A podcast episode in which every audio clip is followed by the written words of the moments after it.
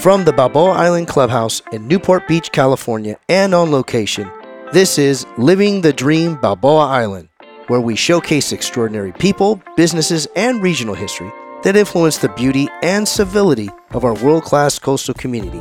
Hosted by yours truly, Tom Dioro. Today, we're uh, honored and excited to be joined by Don Abrams, broker and owner of Abrams Coastal Properties. After careers as the assistant U.S. attorney with the United States Justice Department and as a CEO of a national retail company, Don purchased a small real estate firm and transformed it into Abrams Coastal Properties, one of coastal Orange County's most successful independent brokerages. Feel free to check out their website at abramscoastalproperties.com. Again, that's abramscoastalproperties.com. Don, thank you very much for having me here in your office on Balboa Island. Thank you. I'm honored to be here with you. Don, we as we talked about before the show is we'd like to start our show off if you have a quote or a prayer or a mantra or something that, that you kind of once in a while tickles your mind a little bit as you go through uh, life. Well, my marketing director came up with a slogan for the business, which I kind of like. It's "We make it happen," and it's something that we, you know, when we work with our clients who are looking for homes or selling homes, we always like to say, "We're going to make this happen for you," and most of the time, it, it really works. But it that's kind of having that positive outlook that we will make it happen has, has, has helped us a lot where where do you think that you got that, Don? Eh, obviously, not just professionally, but even personally, eh, maybe in your life, where you, you, there was a situation or circumstances where you you had to make it happen. I think I got some of this from my dad. He was very very positive. You know, he, he his glass was always probably ninety five percent full. Oh. And people would come to, and he and I worked together in business for many years, and people would come with a problem and you always try to say, but yeah, but what's the worst that's going to happen if that versus what if it goes the other way? And he'd always figure out where the silver lining was and how to turn a negative into a positive. So I, th- I think I got a lot of my outlook from him. And if, if you don't mind asking, are you imparting that with your son as well? I, I yes, I, okay. I like to have a positive outlook on life. You know, so many things can go wrong in life. And as I learned from my dad, there's there's almost always a silver lining if you if you're willing to keep your eyes open and look for it. And if you can, where do you think he got that? If you if unless he's maybe ter- told you, or maybe you can just. Uh, I don't know. It, it could have well have been from his parents who were immigrants uh, from Eastern Europe. Uh, I, I never asked him where he got that outlook, but he he always uh, you know, he always there, there are much worse things done. We'll we'll make this. We'll find a silver lining here. He always did. The silver lining, obviously, we'll, we'll talk about bringing you to Balboa Island. How did you first arrive? So I had moved to Newport Beach in 1982, and at the time was working, like I said, in business with my dad, and moved to sort of a suburban neighborhood in Newport Beach. And one day a friend took me down to Balboa Island, and I had never been there. And as soon as I was there, I said, I've got to live here. Uh, and it takes took me back again to my family. We had my when I was 13, my dad had purchased a house in a little town called Westbrook, Connecticut, on Long Island Sound. And Balboa Island is on Newport Bay, very similar. We had a boardwalk actually that ran through our property in our house in Connecticut, and I love the boardwalk that went around here.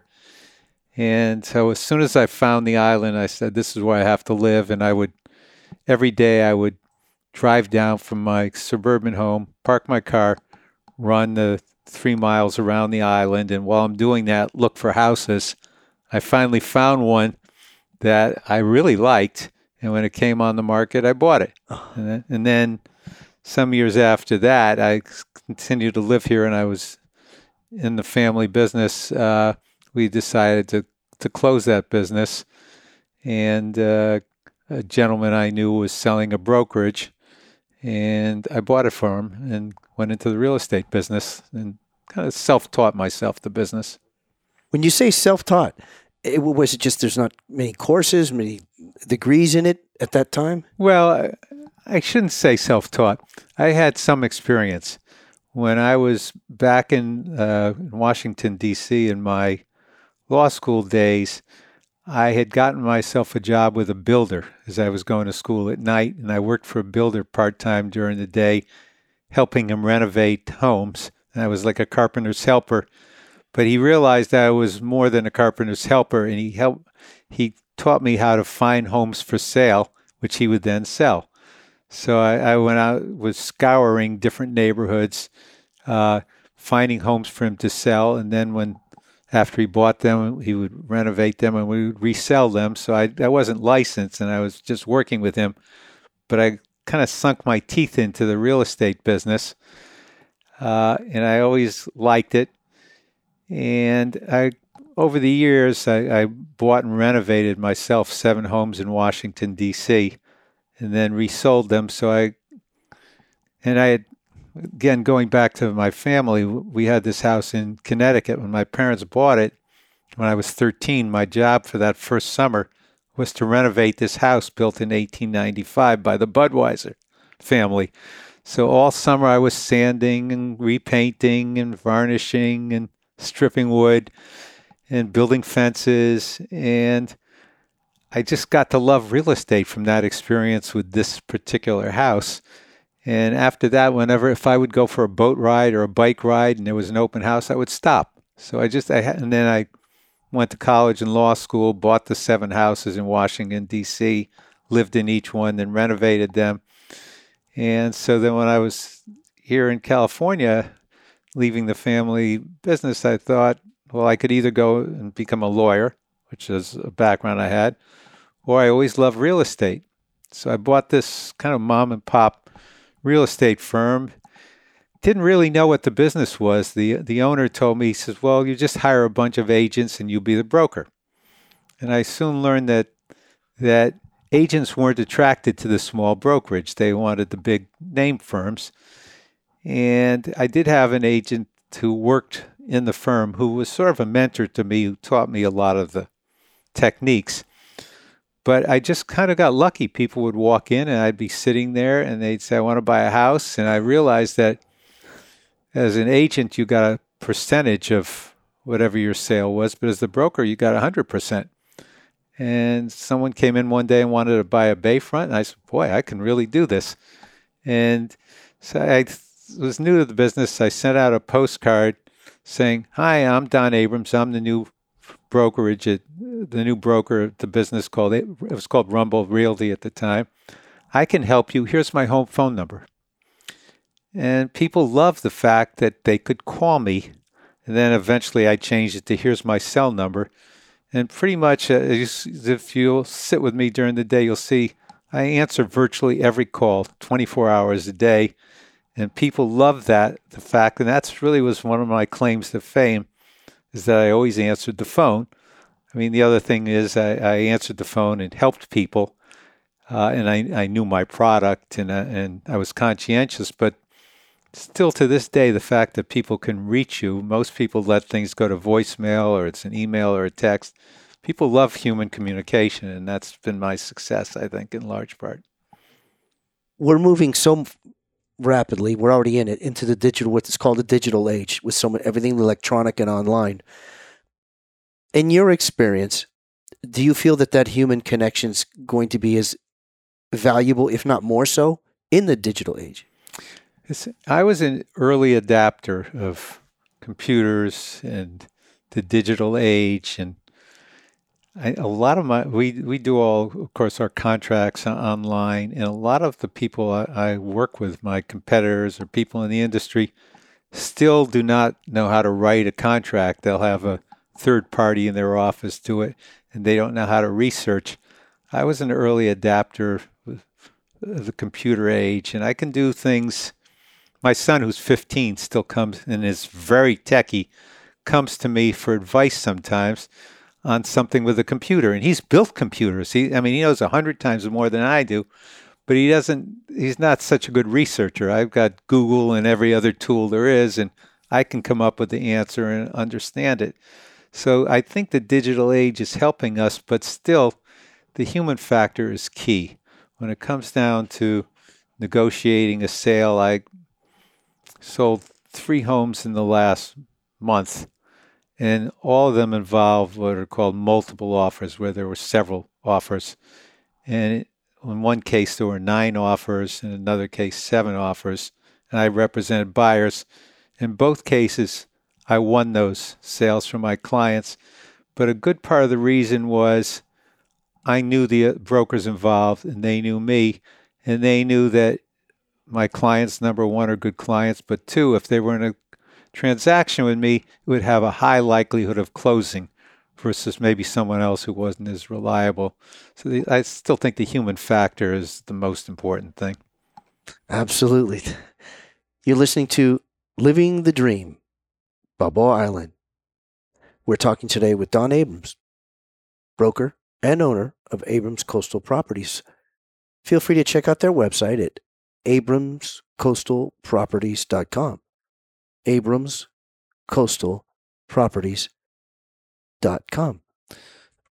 Don, in, the, uh, in your experience, what's changed in the last, say, three to four years in real estate, specifically to Balboa Island? Well, the pandemic, when it started, of course, it looked like the world was falling in. And everyone was off for several months, and it was very, very quiet. And then I noticed this phenomenon where people realized they were going to be spending more time in their homes as opposed to out and around, and they may be working from home. And so all of a sudden, there became a huge demand for people who had nice homes to have nicer ones and our business really took off. And 2021 was probably the biggest year we ever had. Uh, there was just so much of this pent up demand. Uh, so it was very good for real estate. Uh, the thing that's happened the last two years has been more of a scarcity of real estate product. Once people got into these homes they liked, they didn't want to move. And as the Fed has raised interest rates, it's become less likely that someone wants to move because if they have a low interest rate and they're buying a house with a high interest rate, it's not, not as palatable. Uh, but still, there are plenty. So we have a low inventory at all times. Here on Balboa Island, the last couple of years, it's been four or five homes for sale at any one time. The normal inventory is 15 to 20. So it's very, very low, but they're turning very quickly. So we're still selling a lot of homes because they're selling quickly, unless they're overpriced or has something wrong with them. I'll ask you a question that puts it even, maybe even further ahead is if you can envision the next five years, let's just say keep it five, five years, what do you see in the in the marketplace as, as a snapshot? Well, I think more inventory will become available. We'll start to get to a, a, a less overheated, because prices also went up rapidly during this period of time, maybe 20, 25% over a few years, which is abnormal. I think we'll be returning to a more normal uh, market where prices go up three to five, five to 10% per year. More homes will be on the market. Uh, prices for interest rates will will decline to more palatable levels, and I think we'll have a more normal market, which would be great. I notice uh, uh, it's very uh, for our audience here. It's it's very home. It's, it feels very comfortable. It's very homey. But you also have a mixture of the technology. Like at the front, you've got the the digital, the homes, the video. Uh, just as high tech, I'll, I'll say. It how do you balance both of those and, and know how to leverage both of them? That's a good question. I'm kind of an old world guy. So if you notice, we've got the high tech in the windows, but inside we've got pic- pictures and artwork of old Balboa. Yeah. And I like to see a blend of both, and I think my clients do too. My uh, clients in our business are quite varied. They go, go from people in their 30s to people in their 80s and many of the people are, are older because these homes are fairly expensive and you have to have accumulated a fair amount of wealth to afford them. But I, I think, well, if you look at the island, it's the same thing. You'll see the quaint old cottages and brand new homes, and people here like both. I mean, I just saw a, a charming little, uh, basically one bedroom house. I mean, they're calling it two bedrooms, but it was a one bedroom cottage that I sold a couple years ago that just resold and it's just the picturesque, charming little cottage, and it's selling for over three million dollars for a tiny little cottage. Uh, you could, but the newer homes now are five million. They used to be three million and four million. Uh, so I think for a long time we're going to have a, a, blend of old and new here, and it's kind of the same with my office. Kind of mirrors uh, what's going on around us. You you talked earlier about how your father and you uh, taught you the business, and even just kind of a bit about human nature. Are you doing the same with your son? I'm doing the best I can. Yeah. yeah okay. I, like one thing that I, uh, my dad taught me to do is always know numbers. Always know numbers. Okay. You know, because and he was he was a graduate accountant. I, I wasn't. I went to Georgetown University and history government were my things. It's always know numbers and always know percents and know them way before anyone else in the room. So that if you're negotiating something or you're in a deal, you know the number before everyone else and you can negotiate quicker. And I try to impart things I know. I mean, but and my son is also a blend of old and new. He can build a computer, but we also have a Lionel Railroad. We I, we built oh, a room in our house, really? and we've got a huge uh, Lionel uh, Railroad. And during the pandemic, I, you and I talked about a, a, charity I like. I'm a founder of the Balboa Island Museum here on the island. At the beginning of the pandemic, when ever, nothing was going on, they asked us to build a, a scale model of a, line, a train layout featuring things from Orange County's history. And so we spent a couple months every day. He and I would go from our house and bring trains over and lay tracks and build scenery and so he he's a blend of the, the new and the old world too. That blend of the new and the old world. Is that something that's been a bit of a fascination for you? Yes. Yes. I, I well, I I think my son's a renaissance man with, with these things. He's he's like I said, he's got all the computer knowledge and, and the skills but yet he was in, in a uh, a play with his school recently. There's a playhouse in Long Beach that he and some friends were involved in, and they did The Princess Bride, and he had one of the lead parts in that. So he's he he's got a wide range of interests, which I think makes a more complete and happy person. What made you get involved in the uh, museum?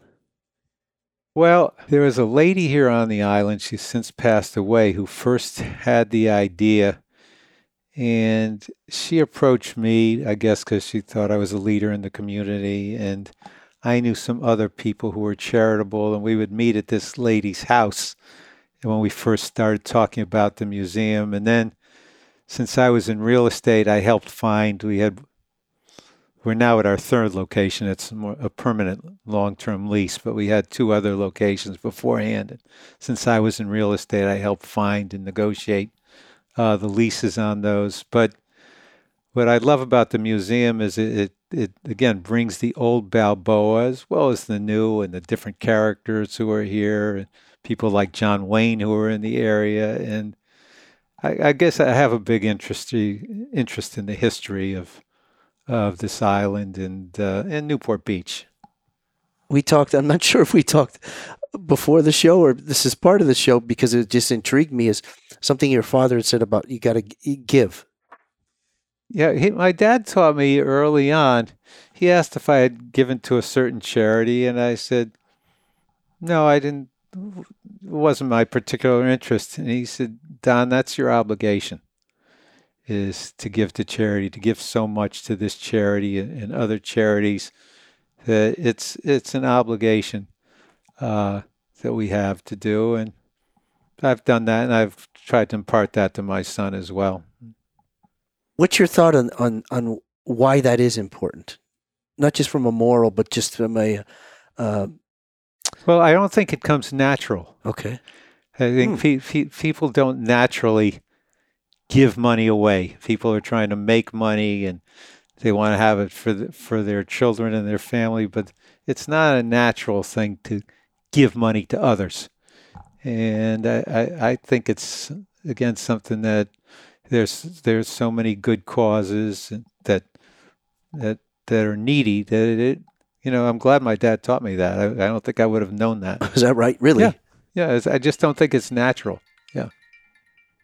So if you if you had not heard that, you don't think it would have been something you would have picked up? Not necessarily. I mean, I've been involved with charities, but but a big part of it was because he encouraged me. Can you share with us a, a unique? eh, I'm sure there's many, but he may say recently experience with a a, a buyer that they maybe came in didn't think they could do something, weren't sure they were ever going to get what they wanted, and then they ended up doing it. Like a, silver lining, as you said, the silver lining. Well, yeah, that's interesting. I had this client. I had sold his his uh, cousin two houses, and he'd been wanting to buy a property to build on uh, for quite a while. And we'd been talking. I've never met. To this day I haven't met him, other than on, on the phone or online. Uh, but he'd been a client for several years, and everything that came on always sold quickly because he, he wanted a house to tear down. And finally, one came on a couple months ago, and I had two clients who wanted that property, and that's sort of uncomfortable. So I had one I was going to represent, and I had the other someone in my office was going to represent, so we wouldn't have a conflict of interest because it's to me it feels like a conflict to have two people going for the same property. I mean, it's legal to do that, but it's a conflict. And this particular client, at a certain point, there was a bidding war on that house. He decided he couldn't go forward. And then, two weeks later, another house came on, and I told him about it. And at first, he was discouraged. And I said, I think you can get this one. And there were nine offers. Uh, and I had a close relationship with the broker who had the listing. We'd done a sale the prior year on a very expensive home. And he had a lot of confidence in me. And ultimately, my client got this house. We just closed uh, yesterday on it. And he wrote to me, he said, Don, I had almost given hope, given up hope that I would be able to acquire a house on, on the island. But through your efforts, I was able to do it. So that's one. Outstanding. This is Living the Dream, Balboa Island. We're talking today with Don Abrams, broker and owner of Abrams Coastal Properties. Our public service announcement for today's show with Don is the Balboa Island Museum. The Balboa Island Museum in Newport Beach was founded with a mission to document, preserve, and promote the history and culture of Balboa Island, Newport Beach, and Orange County. It's the only historical museum devoted to collecting, conserving, and presenting the local history and culture. For more information, feel free to visit their website at balboaislandmuseum.org. balboaislandmuseum.org. Don, there's uh, obviously the, the history of uh, the island.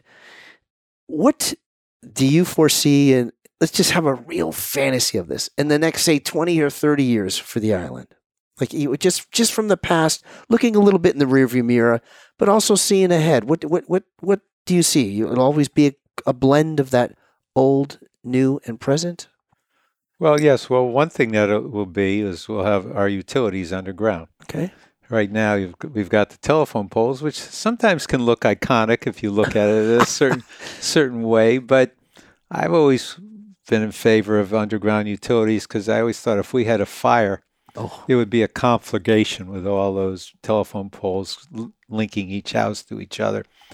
Uh, and for other reasons, I've been a big proponent of the undergrounding, and now it's already completed on Little Island 15 years ago, and it's being done here on the Big Island. When we were first talking about it on Little Balboa Island, which is where I live, there were people who favor it and people who didn't.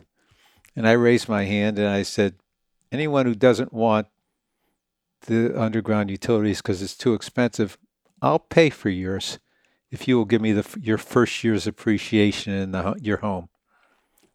And, and we voted 100% in yeah. favor. And the little island was done 15 years ago. On the big island, there was more back and forth. The first time it was defeated, but now it's been approved and it's all in the works now. And, and that'll be not only nice cosmetically, but all the streets are going to be repaved. And you, if you notice now, they're, they're all kind of torn up. Uh, so I see that. I still see a blend where the older cottages will still be. I own two houses, one built in 1937 and one built in 1940, and I intend to keep those as historic houses. And I, I'm a big believer in the old cottages, but some of the houses when they were built were not that great to begin with, and it just are, are no longer viable. So I, I, think we'll always have a very interesting blend of old and new and interesting people uh, move here. It's it's not for everyone being basically six feet from your neighbor. You know, it's just someone who's more sociable, likes to sit outside, talk to their neighbors, and I think we'll still cater to that that person. Yeah, that level of humanity is uh, important. I believe, absolutely yeah. believe. And you're six feet away. You you you, you got to be someone who can be friendly and outgoing.